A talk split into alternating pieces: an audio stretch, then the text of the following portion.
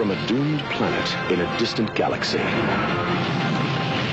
to a fantastic underground hideaway. From the fortress of solitude to the bustling city room of the Daily Planet. Look. Up on the screen. It's Superman. Superman, the movie. Rated PG. Now playing. Check newspapers for local listing. On this special episode of Movie Geeks United, we welcome back author and film scholar extraordinaire Ray Morton. Mr. Morton joined us last year for an excellent conversation recounting the making of Close Encounters the Third Kind. Tonight, he'll be recounting stories behind the making of Superman the movie, courtesy of interviews he conducted with that film's director, Richard Donner, and creative consultant, Tom Mankiewicz.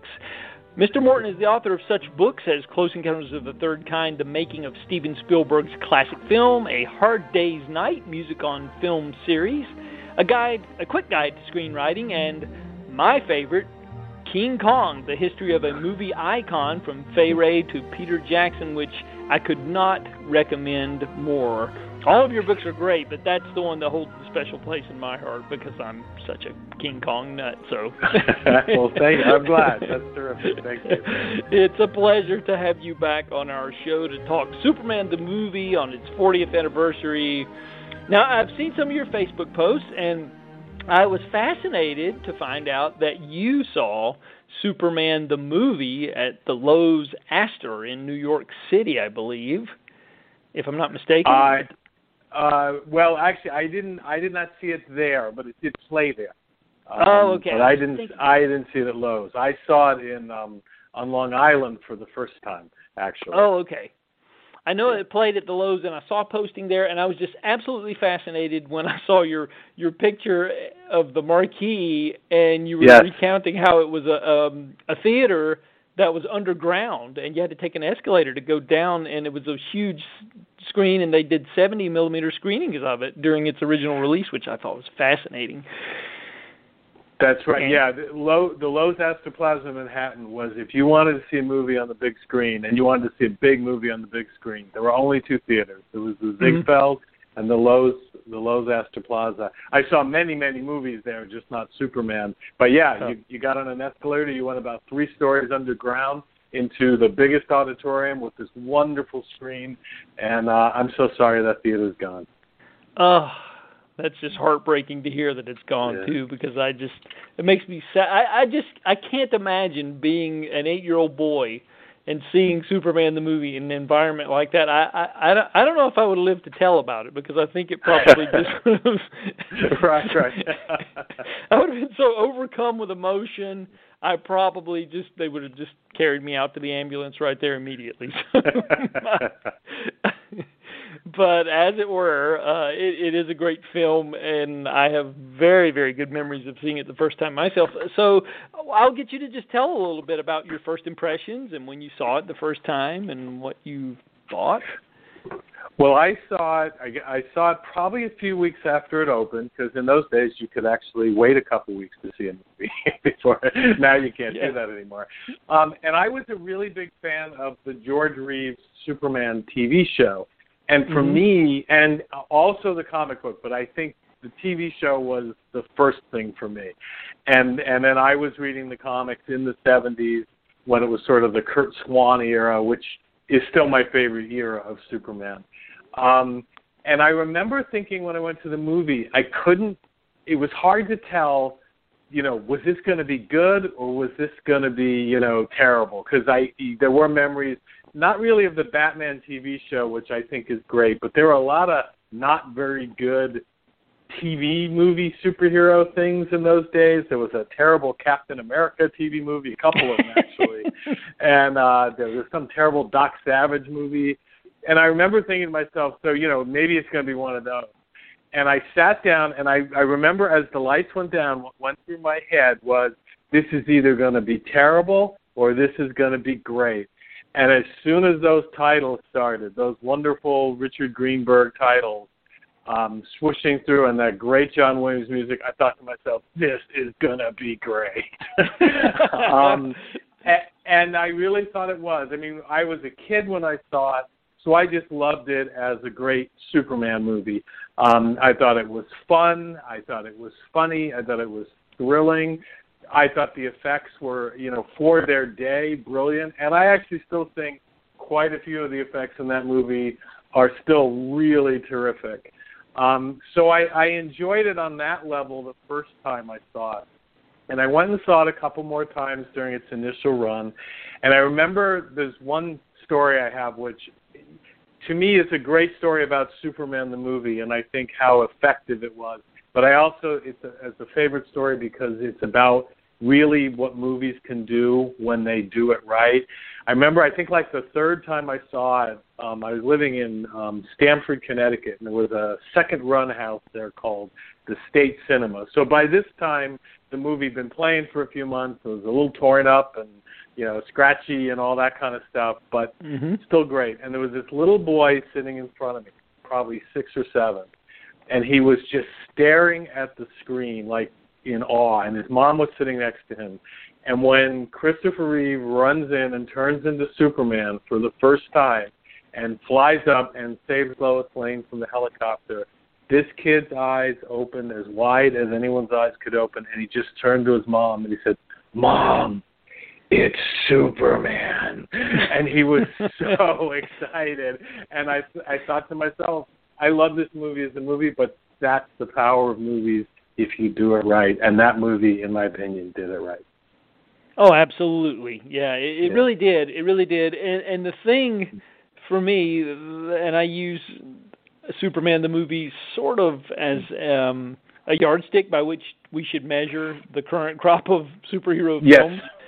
Yeah, because it's true because the thing that's missing with this and I know I sound like an old fogey when I say this, but the thing that is missing from this current crop of superhero films is the emotional connection that you get from Superman the movie. That's the Yeah. thing that that I just don't feel uh it's all about action and you know trying to promote the next character that's going to have uh his standalone film and they're they're just shoving so much stuff into these films overstuffing them but they forget to you're not you're never moved as a human being I, I don't think.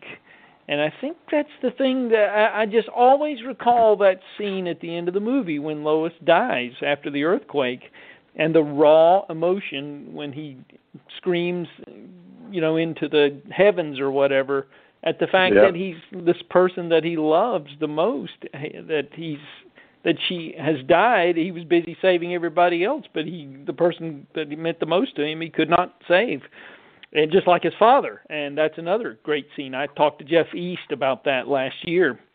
We spoke uh, for a while and i told him that that that scene is just so beautifully played between uh between him and uh and um glenn ford, Ford. and it's Yeah. a testament to how that it's just perfectly done and uh, of course he gave all the credit to richard donner uh, but I, I said, well, you well you nailed it. You know, when you did it, the way you chose to to handle that, so it all works to, in tandem, I guess.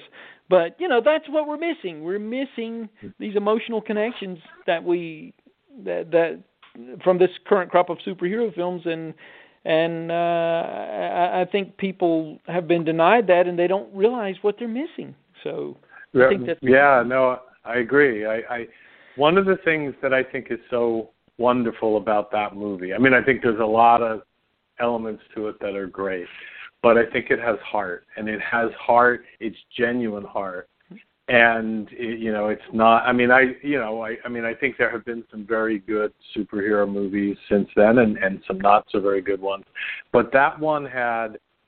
It had that thing that those great fantasy films of the 70s had, which is the people who made them really believed in them. I mean, really believed, like they believed in the sentiment and the idea.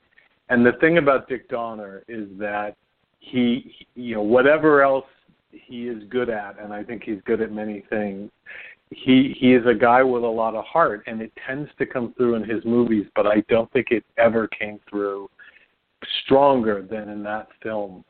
And one of the great, and this is the where you sort of you sort of see the how how one thing can make a difference. I read I read the only part the only script draft I've not read of that movie is the original Mario Puzo draft because I can't find it anywhere. Rumor has it there's one in the Warner Brothers script library, but I haven't got there yet. Mm. Um, but I read all of the David Newman and Leslie Newman and Robert Benton drafts of it, and it's a really interesting lesson because almost all of the incidents are that are in the movie are in those scripts. There's also a lot more. They're very long and but they're just a bunch of incidents. There's no through line to any of them and there's no heart because those guys were interested in something a little more like the Batman TV show. They were being very clever and very satirical, but if you read those scripts, they just kind of lay there. And Tom Mankiewicz told me when I talked to him, he said the key for the movie was, and it was Donner's idea. He Donner told him, you have to rewrite this, and the key to this is the relationship between Superman and Lois and Clark.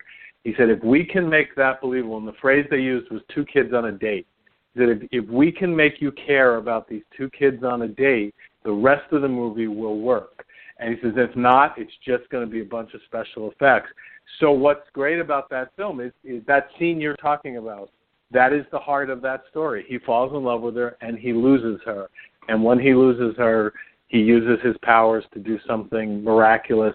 That's why we care about that movie because it's just so full of heart and and caring about that. I think. Yeah, absolutely. That's that's a great summation, and yeah, and and I do love how it how it does call back to him losing his father, his Earth father, earlier in the movie. It does kind of call back to that, which it all kind of ties together. Losing the people closest to you when you're trying to do what's best for mankind, and yep. uh yeah that's that's just it's it you're right it, it's and it does have so much heart but but i would like to get into it a little bit uh about those early drafts and and how richard donner came on board i know you've spoken to donner and the late tom mankiewicz unfortunately we lost yes. him a little while back and i understand yes. he was ill at the time or he had just gotten a diagnosis of cancer i believe when you spoke with him yeah, he um he when I talked to him, it was a very interesting conversation because he wouldn't he did I mean he had no reason to tell me directly, but what he kept telling me is, you know, I'm playing the back nine now, and he kept saying that throughout the interview, and I I know what that phrase means, and I didn't mm-hmm. push it because I I but but yeah he knew, and uh he's a great guy. I had a wonderful afternoon with him, uh, really nice afternoon. Yeah, and and I'll just remind our listeners too that he before he came on board with Superman, he had contributed scripts or written or co-written scripts for three of the Bond films. Uh, that right. was uh, yeah. Diamonds Are Forever and Live and Let Die and Man with the Golden Gun. Uh, yeah, he so, also did uncredited rewrite on The Spy Who Loved Me, and he wrote the original story for Moonraker, though he uh, he declined credit for that. Um, but he so he basically worked on all of the Bond movies of the '70s, basically. Now that's interesting. I didn't I didn't realize his involvement with Spy Who Loved Me or Moonraker. So that's yeah, that's yeah. news to me. That's yeah. that's very good. So and of course he did Dragnet, uh, which yes, a little later, but yes. yeah, I'm I'm actually I have a soft spot for that one. I, I'll have to admit that. uh I thought oh, it's very funny. Yeah, it, it is. It is, and and I was always surprised that that movie made a, a good number, a, a good bit of money, but never got a sequel, which is uh, kind of surprising when it was the late '80s and everything was getting sequelized, yeah. and I never could figure figure that out. Yeah. So I think but, it did okay. I did well, but it didn't do like well enough to right give Universal delusions of sequels, I suppose, or, or however you or however you go about that. Right? Yeah. Yeah. yeah right. But um. But, but anyway. I, well, you were talking about the beginnings of Superman. Basically. Yes. Um, yeah. Well, it started with the producers were um, Alexander and Ilya Salkind, a father and son producing team, and they had done uh, the Three Musketeers and then its sequel, The Four Musketeers, in the sort of early to mid 70s, and those were big hits. And they were looking around for something else to do, and it was Ilya's idea. He was the son, and at the time he was about 26 years old, and he had grown up on the Superman TV show and the Superman comics. And he tells different stories about how it happened, but basically he got the idea to do Superman as a movie.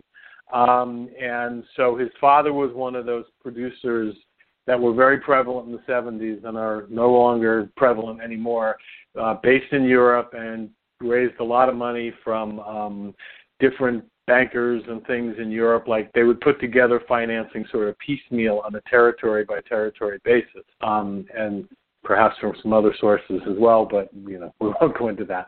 Um, and so their idea was they wanted to do Superman, and they decided to make it an event. So they wanted to do it as two movies at the same time because they had shot the Three Musketeers as one film, and then uh, and then cut it into two films later, which got all of the actors ticked off um, and you know because they were like, well, you paid us one movie, you got two out of it. So this time they said we're going to do it as two movies from the start. Uh, and so their first thought was they had to get a writer, and they went to William Goldman. And uh, the story that is told is that William Goldman really liked the idea, but he could not figure out how to approach it, so he turned them down. And then so they went to Mario Puzo because you know right then was you know the the heat of the Godfather and Godfather Two success, and Puzo was you know a pretty big figure in those days. Puzo liked it. He did some research. He went up to DC Comics and uh, he did some research and then um, came up with a story. Suppose the legend is it is a 500 page. Uh, they called it a script, but my understanding is it was really more of a treatment, sort of a novelistic uh, thing to to contain two movies and it's basically the plot of the first two Superman movies, Superman One and Superman Two. And, and the other thing that's important because it does, comes in later with Richard Donner is it, this was not a Warner Brothers owned DC Comics at that time. They had just bought them. It was a fairly new acquisition, but this was not a Warner Brothers movie.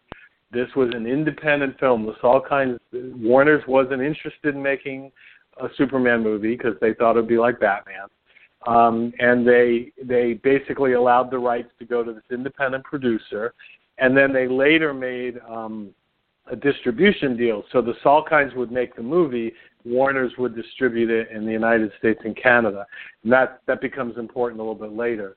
But anyway, so they got the script, and then they were looking around for a big name actor to play Superman because you needed a name actor to get financing, and they basically couldn't find one that would be believable, that would work. Uh, so they decided instead to put uh, stars in the roles of Lex Luthor and Jor-El, and so make them sort of the key supporting stars. And then later they figure out what they're going to do about Superman. So they they got Marlon Brando famously. He was paid three million dollars for three weeks' work, and people were outraged at the time. But the truth is, it was good money spent because if they didn't get Brando, uh, is what brought all the rest of the financing. As soon as people thought new Brando was in it, they were willing to finance the film. So that it actually was a very good investment. Um, and then Gene Hackman signed up because he wanted to work with Brando. So now they had they had a script coming along. They had uh, these two stars, and they hired Guy Hamilton to direct it. Guy Hamilton had been the guy who had done a bunch of the Bond films, Goldfinger and Diamonds Are Forever, and all that. Um, and Guy Hamilton said the script wasn't workable, so they brought in David Newman and Leslie. Uh, I'm sorry, uh, Robert Benton and David Newman, who were a big screenwriting team, and Newman uh, Benton had just become a director at that point. Uh, and basically, the deal they made was that Benton and Newman would do two drafts of the script. Then Benton was going to leave to work on a movie of his own, and then Leslie Newman, David Newman's wife, was going to come in and do the finish the rewrites. So they did, I think it was four drafts altogether. That, that team and Guy Hamilton was ready to go, and they were going to shoot it at um, Cinecittà in Rome, the big studio over there. But then Brando got in trouble because um, he made Last Tango in Paris, and they considered that obscene in in Italy, and people were arrested for obscenity. So essentially, there was a warrant out for uh, Brando's arrest. So Brando was like, I'm not going to Italy. So they decided to move the whole production to England. But in those days, England had a really high tax rates on people who made a lot of money, and so a lot of the uh, people who were high earners moved had had to move out of the country. And basically, Guy Hamilton was one of those. So he couldn't he couldn't go with it to England because he couldn't work in England, or he'd have to pay like ninety percent of his salary in taxes. So now they needed to find a new director, and the word uh, Ilya Salkind was married to Skye Aubrey, who was a pretty big TV actress in those days, and apparently she had worked with Dick Donner on a couple of things, and she recommended him. And right as she was recommending him, The Omen came out, and the Salkinds were always interested in whoever was the flavor of the week, and Donner became the flavor of the week because The Omen was a big hit. So they offered him uh, a million dollars to direct both movies, which was a pretty gigantic amount of money in those days. Um, and he was a little nervous because the Salkinds had kind of a shady reputation, but he had some guarantees from them. One of the guarantees was they had to start shooting the movie within like 11 weeks of his hire because that was when that Brando that was when Brando had signed up to do it. So basically, Donner only had 11 weeks to prepare. So what he they agreed to do was they would shoot all of the Brando stuff and then shut down so that he could take some time to do the rest of his preparation. Um, and the Salkinds agreed to that. So Donner came on board because he really loves Superman, and as he has said in many interviews, and he said to me, um, he wanted to protect it because he felt like Guy Hamilton was a very good director, but a guy with a very um, satirical take on the material, and he felt the Salkinds didn't really understand the material at all. Uh, so he felt like he needed to be the guy to protect the essence of Superman. Um, and he made them bring in Tom Mankiewicz to rewrite it because Donner didn't like the script as it was. The very famous story was, I mean, it was full of a lot of um, jokey, campy things. There's Lex Luthor, so the whole thing gets agitated, and when he gets agitated, he chews Kleenex. He basically eats Kleenex all mm-hmm. through the script. That was apparently a trait that uh, a very famous agent at the time used to do, so they put that in. And the other famous joke that was in the script was Superman's looking for Lex Luthor. He's flying around Metropolis. He sees a bald guy. He flies down and grabs the bald guy, and the bald guy turns around and it's Telly Savalas of Kojak fame, and he says the line from Kojak, "Who loves you, baby?" And uh, Don- Donner just couldn't take that, so so they brought um, Tom in, and with the idea that they were going to rewrite the script to focus on this relationship, and Tom did that, and I and the the key moment, one of the most famous and wonderful scenes in the movie is the scene where Superman takes Lois flying through the skies of Metropolis on what is really their first date. And in the original drafts by the Newmans and Benton, all it is is the interview scene. Uh, Superman flies in and they interview, you know, Lois interviews him, and some of the jokes are in there are the same, and some of them are different. But that's basically it. And there's a little bit of attraction as they're talking to one another. And it was Tom's idea. He said, "I have a better idea." have him take her flying. And Donner loved it. And that's really where their rewrite grew out of, that sequence. And I think you can see that all through the movie. So that's how it got rolling. I know and during that process there were a couple of things that I wanted to see if they were actually true or not, and maybe and sure. I'm, I'm thinking you might know. One is that I've heard Bruce Jenner auditioned uh, in Rome, Italy, for for the role. Uh, that is correct. He did. yes, he did. And I was trying to. I know John Barry uh, was not the first choice as production designer. I know they had a production designer before John Barry, and we're not talking about yes. the composer John Barry. We're talking about the production right. designer, who's a total, totally different guy for any of our listeners right. who get them confused. This is the guy who I believe also worked on Star Wars. I yes, believe John Barry did. Star Wars. Yes. Yeah. So, um, yeah, I, I was wondering who that uh, the guy he replaced, who that was. If I don't know if you know or not, I was just curious. I I don't know exactly. I I suspect it was Peter Murton who had worked on some of the Bonds, but mm-hmm. I I can't. I don't know that for sure. Oh, okay. Um, but but yeah, no, they they had uh, Hamilton had his had a, an entire crew of his own Right. Donner basically Donner rejected all of them. He wanted his own team, which you know a director will do. So he and I've seen some of the early production design work uh, prior to John Barry arriving, and it's it's fine. It's a little more sort of cliche science fiction of that time, a little Logan's Run like, um, you know, and it's fine. Like it, it is what you would have expected, but it wasn't really anything special John Barry came in, and his his great contribution was to suggest they needed to find a visual link between the Fortress of Solitude and Krypton, and obviously the Fortress of Solitude is in the North Pole. So it was John Barry's idea to make Chris, uh, Krypton a crystal place, uh, like the inside of a crystal, and that would be the visual motif would be white and icy, and so would the North Pole. And and that was the first thing he contributed. And Donner said as soon as he said that, he, he found the right guy for the project. Oh yeah. Yeah, yeah, and he uh, Donner also brought in, who I think is is not as well remembered as he should be, but he brought in the director of photography, Geoffrey Unsworth, and I think Unsworth Unsworth makes that film look like a fairy tale. He he was very well known for shooting things with a lot of diffusion to give them kind of a fairy tale look to them, and he brought that to Superman. Um, you know, in spades. It was just wonderful. Uh, and also with Geoffrey Unsworth was his camera operator, a guy named Peter MacDonald. And in the English system, the camera operator is the guy who actually works with the director to frame shots and things. And, and I'm not sure there's a better framed and photographed uh, big budget movie from that era than Superman. So Donner brought all those guys in, and uh, and you know, and then and they were off and running basically in in 11 weeks. They got the Brando stuff shot, and then and then they they shut down to prepare, and then the Salkinds started cutting back on the budget, and that's when the famous battles between uh, Salkinds and Donner began.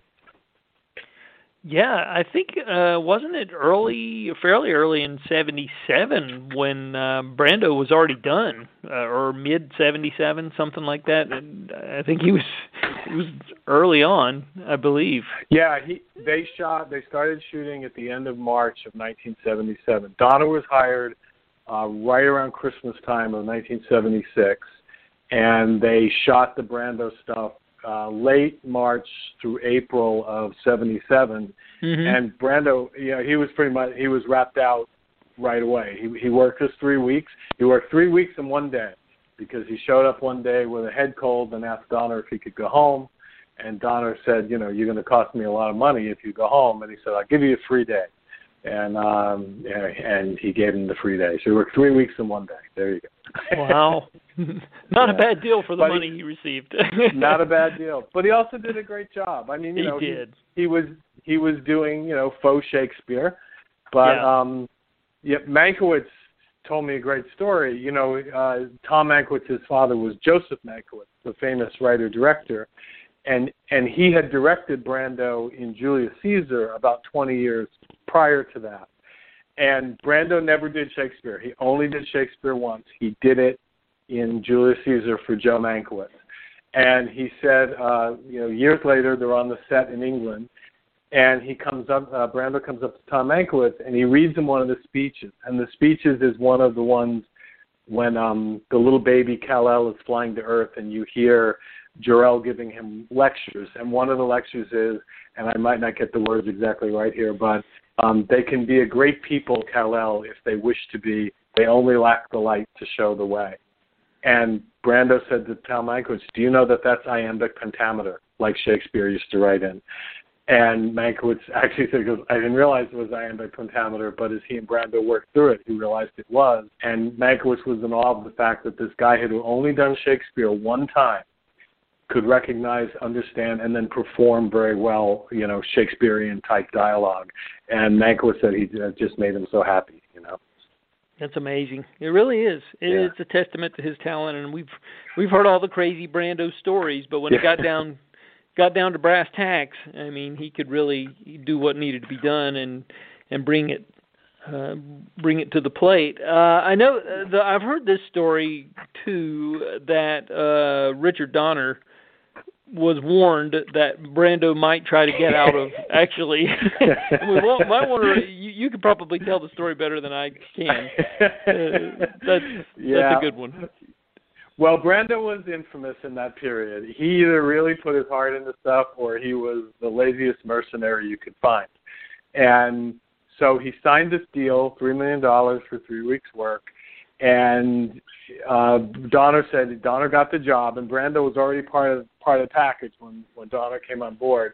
So he had to go meet him, and he talked to uh, Jay Kanter, who was at different times was a big agent in Hollywood, and he was also a big studio executive at 20th Century Fox, kind of when they did Star Wars.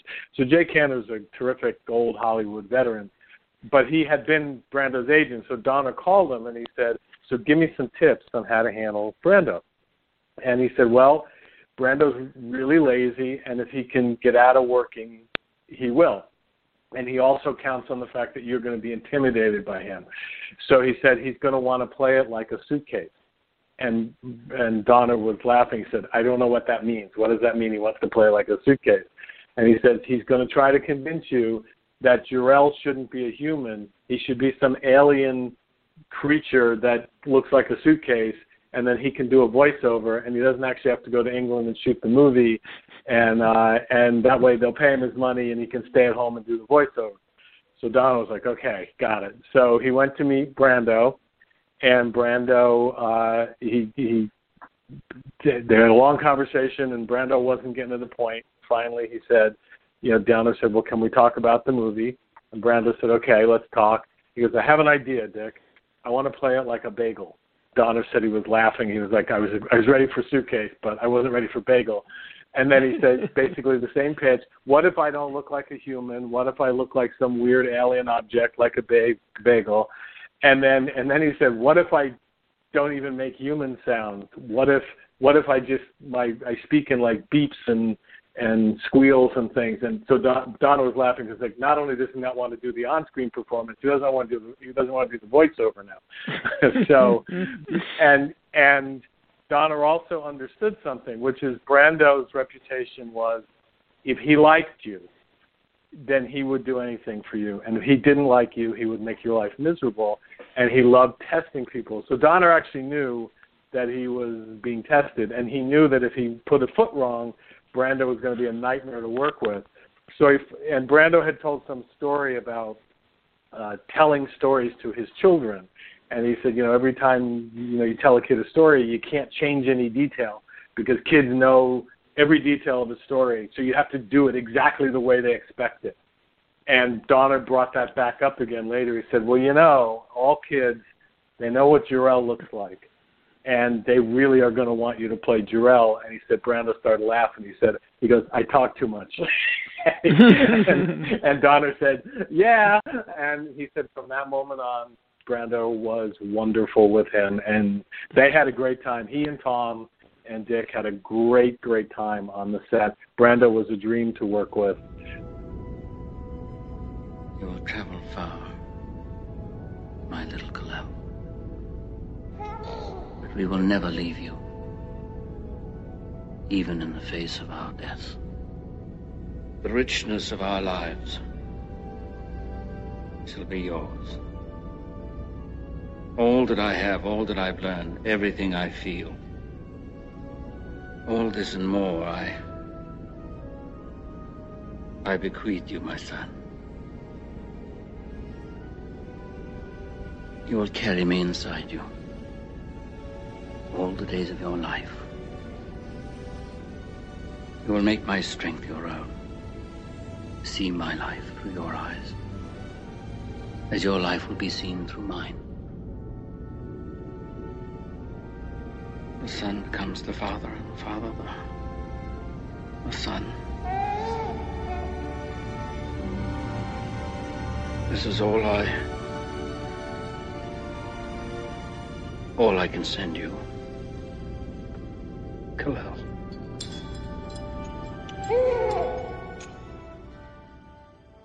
The other Brando story I'm curious about is I've heard that one of the reasons why Donner was fired or dismissed from Superman mm-hmm. 2 was over the fact that the Salkinds just didn't want to pay extra for the footage of Brand, uh, pay, to have to pay Brando to use footage of him. There was something along those lines. I don't know the real right. story. But. Yeah, well, yeah. The the actually the firing of Donner was separate from the Brando thing, but basically kind of for the same reasons, which was the Salkinds were these independent producers, and they had to raise a lot of money to make the film. And what happened was they really, on Donner's opinion was they simply lacked the kind of experience required uh, for to make one of these big giant movies. So they got this thing going, and it ended up costing just way more money than they anticipated, and they ended up having to borrow more money. And what they ended up doing um, in a couple of different stages was Warner Brothers by then had seen the footage that Donner was working uh, on, and they really loved it. So they came in. They basically gave the Salkinds all the money needed to finish the movie, but in exchange, they ended up part owning the film, which was not originally the deal, and which the Salkinds resented because if Warner's was a part owner of the film, they also financially took a lot of the money from the proceeds. So, and the the Salkinds blamed this on Donner because they said the the thing that they said at the time was he was painstaking. He was shooting things from every angle, and he was ordering things done over and over again, and that he was irresponsible was sort of the way they they they said.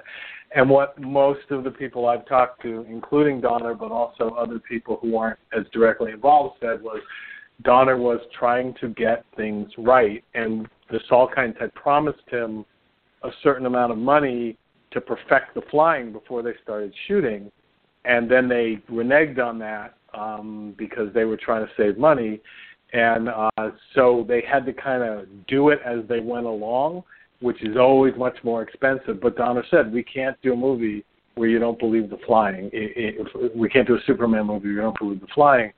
So he really stuck to his guns on that, and and the movie just was bigger than anybody thought it was going to be, and everything took longer, and you know the visual effects took longer, and that was just the way those movies went in those days. But the Salkinds were really resentful of Donner for this. So when the movie came out and was a hit, uh, he Donner had planned. They they had filmed a lot of Superman 2 concurrently with Superman 1, but when the money got tight, they decided to put uh, Superman 2 on hold and just finish Superman 1 because the thought was if people don't like Superman 1, there's no real reason to finish Superman 2. And so the plan was about six weeks after the Superman opened, everyone was supposed to get back together and finish Superman 2. And in the interim, um, the Salkinds fired Donner. Uh, and then brought in Richard Lester, who, while a wonderful, wonderful director, was also known as kind of a quick a quick director who was not a perfectionist, and they just wanted someone to basically come in and finish the movie up and get it out. And I think Superman 2 kind of looks like that, to be honest. But the other piece was their deal with Brando was he got three million dollars for three weeks' work and 11% of the gross, and that was his deal, and that was what allowed the Salkinds to make Superman. And he had the same. I mean, he made the deal for both movies. So that was his deal for Superman 2. And they figured that if they cut him out of the movie, didn't use him, they didn't have to pay him the 11% of the gross. Uh, and then that's what they did. And had Donner stayed on, he would not have allowed it. So that was there was probably part of that was part of why they got rid of Donner. It wasn't the main reason though. But yeah, so they cut they cut Brando completely out of Superman 2. Yeah, I, I thought that was because I had heard, and I th- I think Jeff East is the one that told me that. I think he's the one that told me that uh, it had something to do with with Brando not being used uh, or them not wanting yeah. to use for financial reasons, not wanting yes. to use Brando.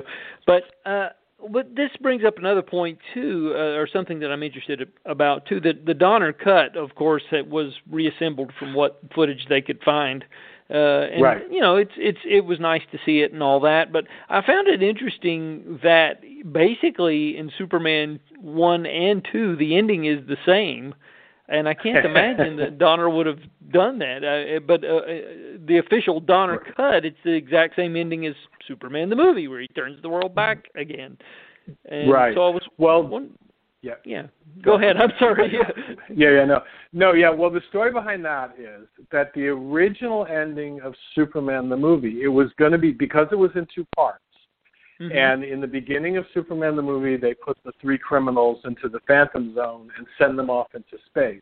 And right. if you notice in Superman 1, you never see them again after that. The original ending of uh, the original ending of Superman 1 was Superman was going to take the rockets that he that he stops from blowing up the Earth, and he there's one that he shoots off into space, and then he flies back down to deal with the other one.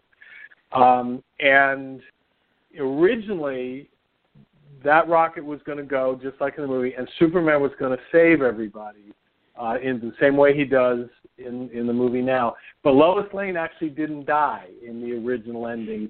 She was in a very precarious position, brought on by the earthquake, and he's saving everybody, and she's just about to die.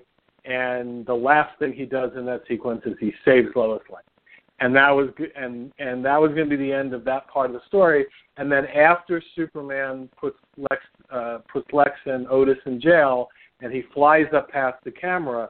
The reason that he flies up into space is they wanted him to fly past the camera, and then the camera was going to pan out into space, and you were going to follow that rocket that he threw out there, and that rocket was going to fly and smash into the the Phantom Zone and free the criminals. So the ending was going to be the criminals flying to Earth, going, "We're free, we're free," and then you know that they're going to cause lots of trouble in Superman 2.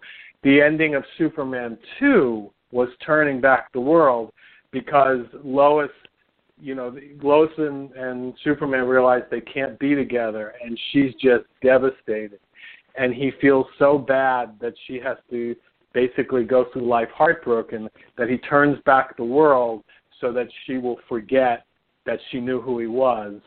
And that way she won't go through her life feeling heartbroken. And at the end of superman 2 the status quo was restored. He he's clark kent. She doesn't know his secret identity. She's not heartbroken. She still treats clark like crap. And and you know the superman story would go on as it always has for for 70 80 years. Um when they were filming Superman one, Warner Brothers and, and in a couple different places, Warner Brothers had this idea. I think they got it from Richard Lester, but their feeling was the end of Superman one lacked an emotional kick, and the idea was maybe they could put that spectacular ending of Superman 2, which they also felt was the most spectacular visual effect, put it on Superman 1 because that would be, you know, again with the theory that if nobody liked Superman one, it didn't really matter what the ending of Superman two was like. So they thought they would put it on Superman one to make that movie as spectacular as they could.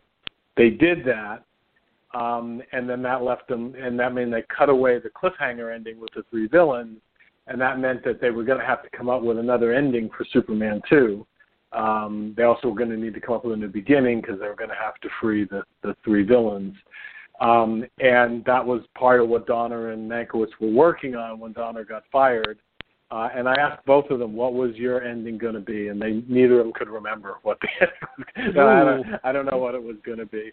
Um, and so when they did the Donner cut, because they didn't have an ending, they thought, "Well, we're just going to follow the original script. We'll give you that ending because that was how it was originally planned." But I think they, even they knew it would feel unsatisfying to people. But that whole project is kind of fraught with that a little bit. I think so. yeah, well, I think it's it was. I found it interesting to to be able to see it. Um, you know, it was not. It was almost like seeing Christopher Reeve beyond the grave. Uh, yeah, in another yeah. Superman movie, so it was it was a nice bonus, but it doesn't. Yeah, it, it, the, the limitations are are pretty clear of yeah. what they had to work with. Um, so it's, for Superman completists like myself, it's oh yeah, I don't know. It's wonderful to see, but it it only makes you feel bad because you think to yourself, ah, oh, what could have been. Um, but yeah. they. But Donner had even said he said there were a lot of things in that because you know they were shooting it very early on and he said based on what they had figured out in Superman one, he said he probably would have reshot a lot of what you saw because Reeves' performance is a little tentative. In in basically, it's all the stuff in the Fortress of Solitude. He's he's doing kind of a um, slightly weird kind of English accent when he's playing Kal-El, and uh, and Donner said he would have reshot all of that. Um, and and that was really the first stuff Christopher Reeve shot on the movie so you know he's very much in a tentative phase, and and Donner felt like we probably would have redone all of that to let him bring you know what he had discovered in the shooting of the rest of the movie to those scenes. Um, and and he probably he said they even thought they'd probably try to get Brando back, so they weren't sure if they could. You know. Yeah. Mm. Well, the cat. There's some casting curios too that I was going to bring up while we're talking. Uh, one of the things I'd heard was that the dentist to Ilya Salkind's wife uh, was screen tested for the role of Superman at one point, and that's uh, it's such a piece Don of Boyne. Don, Don yes, Boyne, Don yes. Boyne. Yeah, is his name. Um, yeah, well, the casting Superman turned out to be the the biggest headache. The originally the idea was to go for a star, so the first person I think they approached was Robert Redford, and he said no. They actually approached Paul Newman, which was really interesting because at that point Newman was in his mid fifties already. Um, and then Newman said no, so they then they offered him either Lex Luthor or Jor-El, and he said no to that too. Um, I don't think they actually approached him, but the most interesting potential casting idea was um, uh, someone had suggested Muhammad Ali, and uh, he actually appears on some of the casting sheets. I, I don't know whether they they got there or not. Um, Bruce Jenner, as you mentioned, he was he was a contender, but because he had just finished in the Olympics, but apparently when they they brought him to screen test, um, he he couldn't act, and that that that was the end of that. Um, Sylvester Stallone, I believe, I know Stallone wanted it. I think they actually screen tested him, but he he really did want it.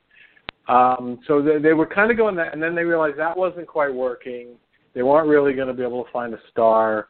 Um, so then they thought, well, let's see if we can find an unknown. And apparently, Skye Aubrey's dentist was this guy Don Boyne. He was a Beverly Hills dentist, and she said this guy looks like Superman. And so she told her husband, and they everyone talked about it, and they thought they were nuts, but they said, you know what? Why don't we test them and see? And I've seen the screen test. It's on one of the DVDs also. Um, but number one, the poor man couldn't act, and number two, and they said that he looked great apparently in person, but on screen he looked about 15 years older than he than he was. So he just looked like kind of an old Superman who couldn't act. Um, so, but yes, the dentist is a true story. Uh, and Christopher Reeve was um, at that point an off-Broadway actor.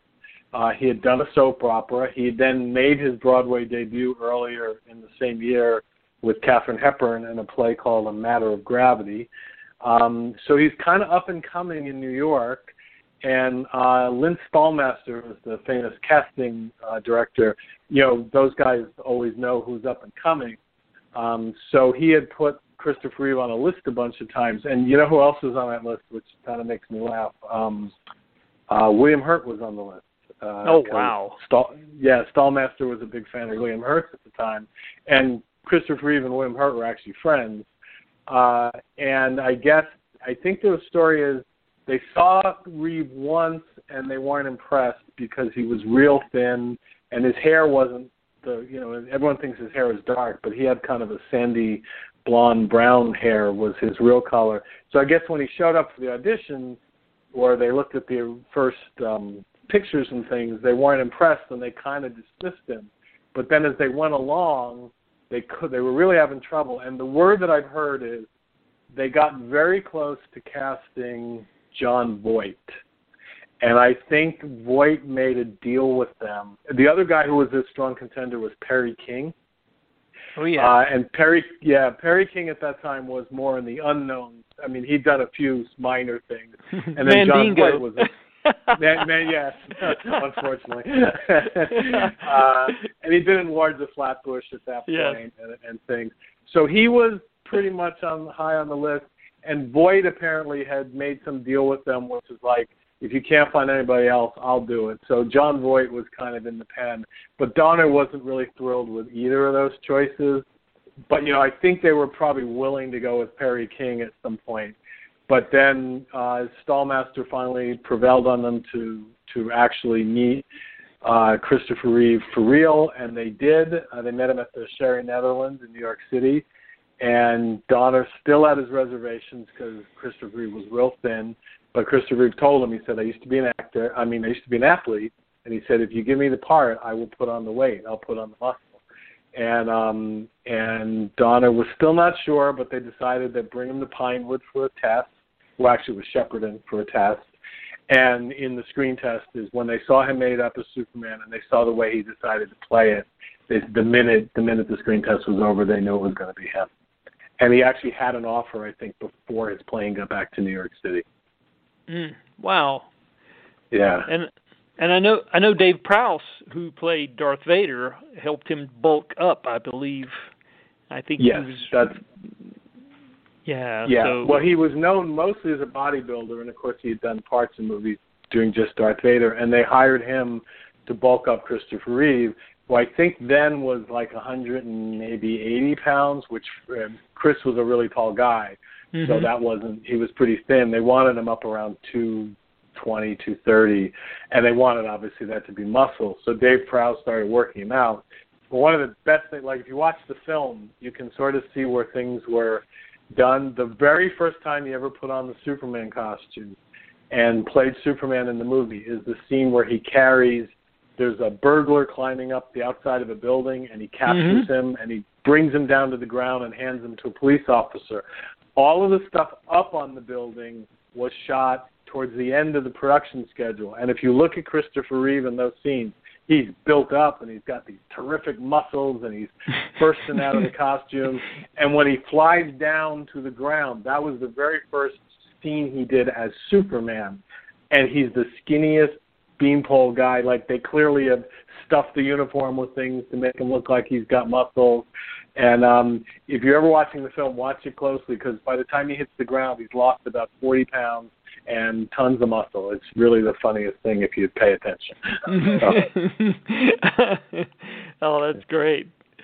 Yeah. Uh, there were a couple other things too. Uh, very quickly, um, I thought the casting of Perry White was interesting because uh, Eddie Albert originally accepted the role, I believe.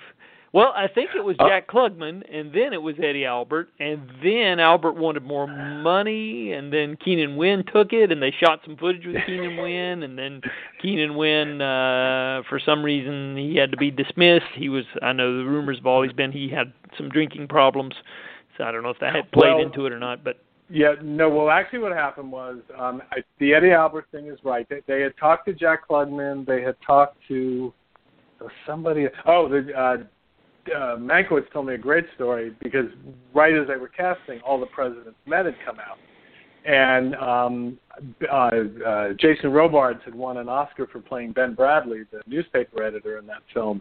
And Mankiewicz apparently knew Jason Robards, so he said, "Why don't we get Jason Robards? That'd be kind of a funny joke. He played an editor and he won an Oscar, or play an editor for us." So he called up Jason Robards and said, "Hey, Jason, uh, Tom, uh, we're doing Superman over in England. We want you to be in it." And he said, "Superman?" He goes, "Yeah, we want you to play Perry White." He goes, "Superman?" He goes, "The guy with the red boots and the cape?" And and Mankiewicz said, "Yeah." And and um, uh, Jason Robards said, "Ah, forget it. I don't want to do that." And uh, Mankiewicz said, "But we have Marlon Brando and we have Gene Hackman." And and Robards replied, "Well, that's their problem." And so he he didn't want to do it uh, from there. Uh, yeah, Eddie Eddie Albert wanted more money, so they hired Keenan Wynn, and Keenan Wynn never got out of the airport. He arrived in England and had a heart attack uh, right in Heathrow Airport. oh, that's Uh, what it and was. Wow. yeah, yeah. Uh, so they they called they they said they called everyone on their list, and the rule was you had to have a passport or we wouldn't even talk to you. They got Jackie Cooper. He had a passport. He was in England two days later, and there you go. He did a great job, I think. Oh, absolutely. Yeah, he's great. I can't I can't imagine anybody else being Perry White um after he was he did such a great job. Yeah, that's Sure. uh, and, and of course the casting of Lois Lane is very interesting because there were so many actresses that were um, Yeah. that screen tested. It's, it's Yeah, pretty much everybody. Uh, yeah, right. Yeah. Um, Uh, they were very big on Susan Blakely. I think that was she was a she was a big contender. Anne Archer tested, Lesley Ann Warren tested, but the two the two finalists were Stockard Channing and Margot Kidder.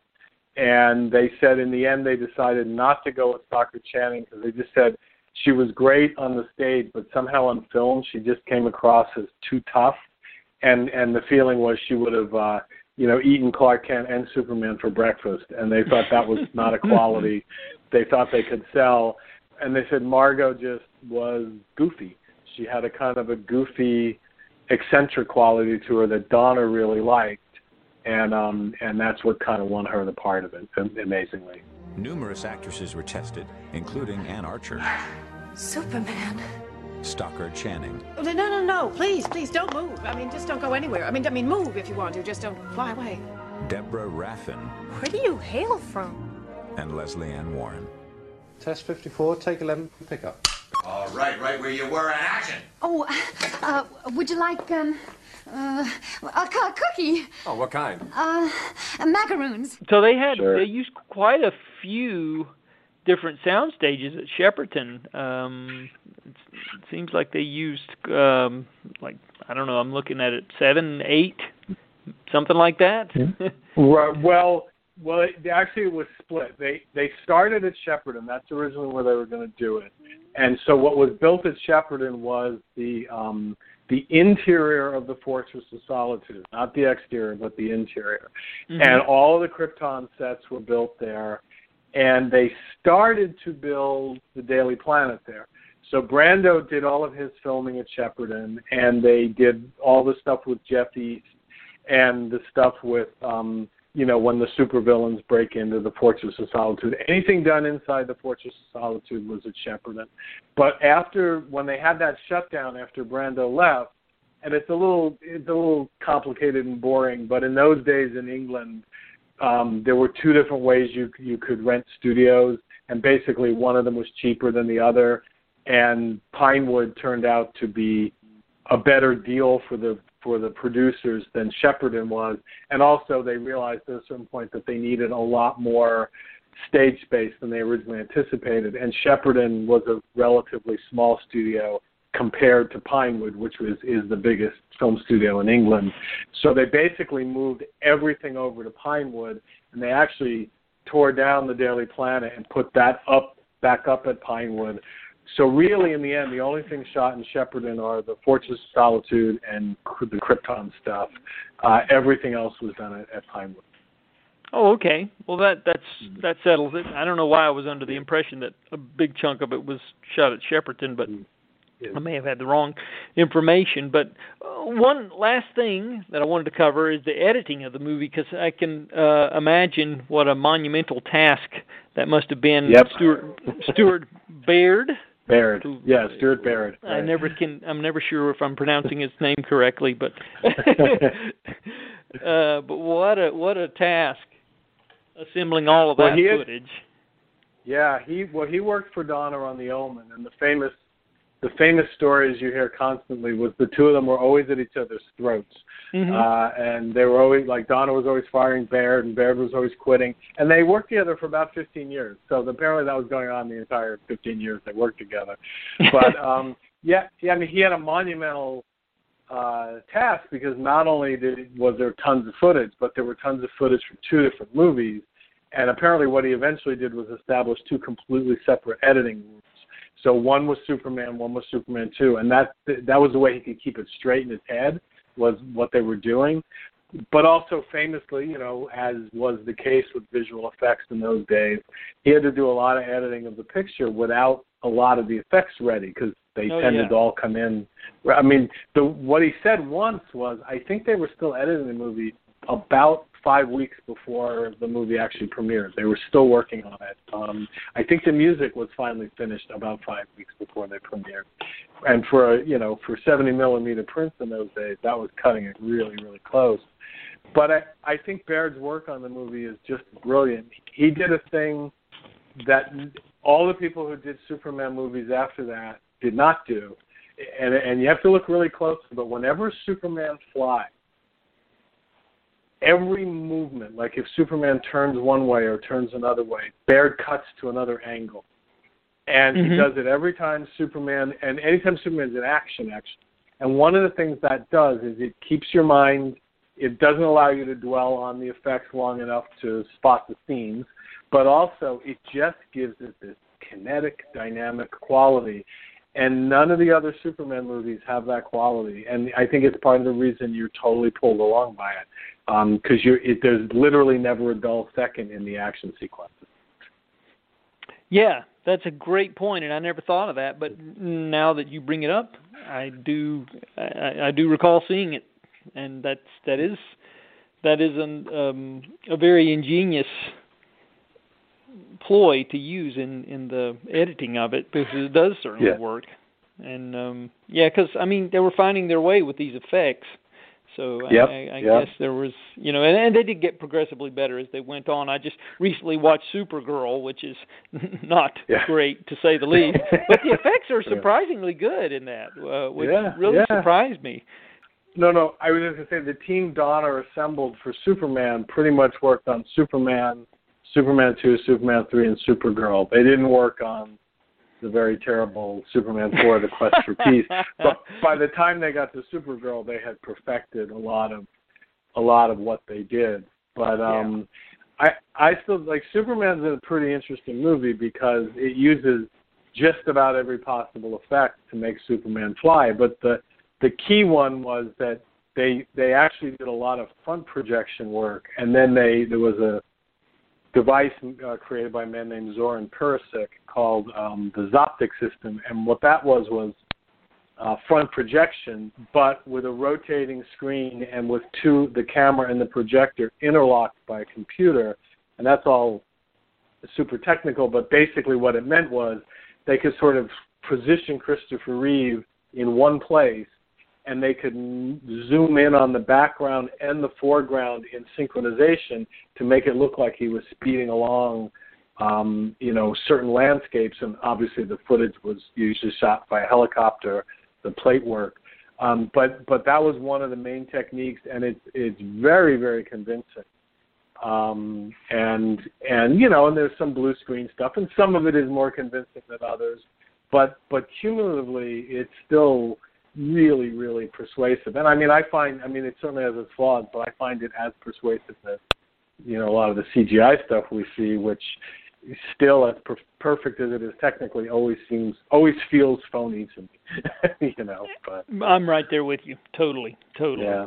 Before I um, end the conversation here, I wanted to get your thoughts on the television version of Superman the movie, which had uh, Oh. we all know it was a good way for the Salkinds to uh, make a little more money, shall we say, uh, to line the their pockets. Salkinds, they, yeah, they never did anything for money. Those guys, they they, they weren't. No, never, never. no. um, well, I I always call that Superman the rough cut because that's basically what it is. Um, they, uh, well, basically, the movie was released, and the Salkinds. The one thing Warner's Warner's ended up getting some TV right. Well, no, they got they got a lot of theatrical rights, way more than the Salkinds wanted. But one of the things they ended up the Salkinds kept was the TV rights.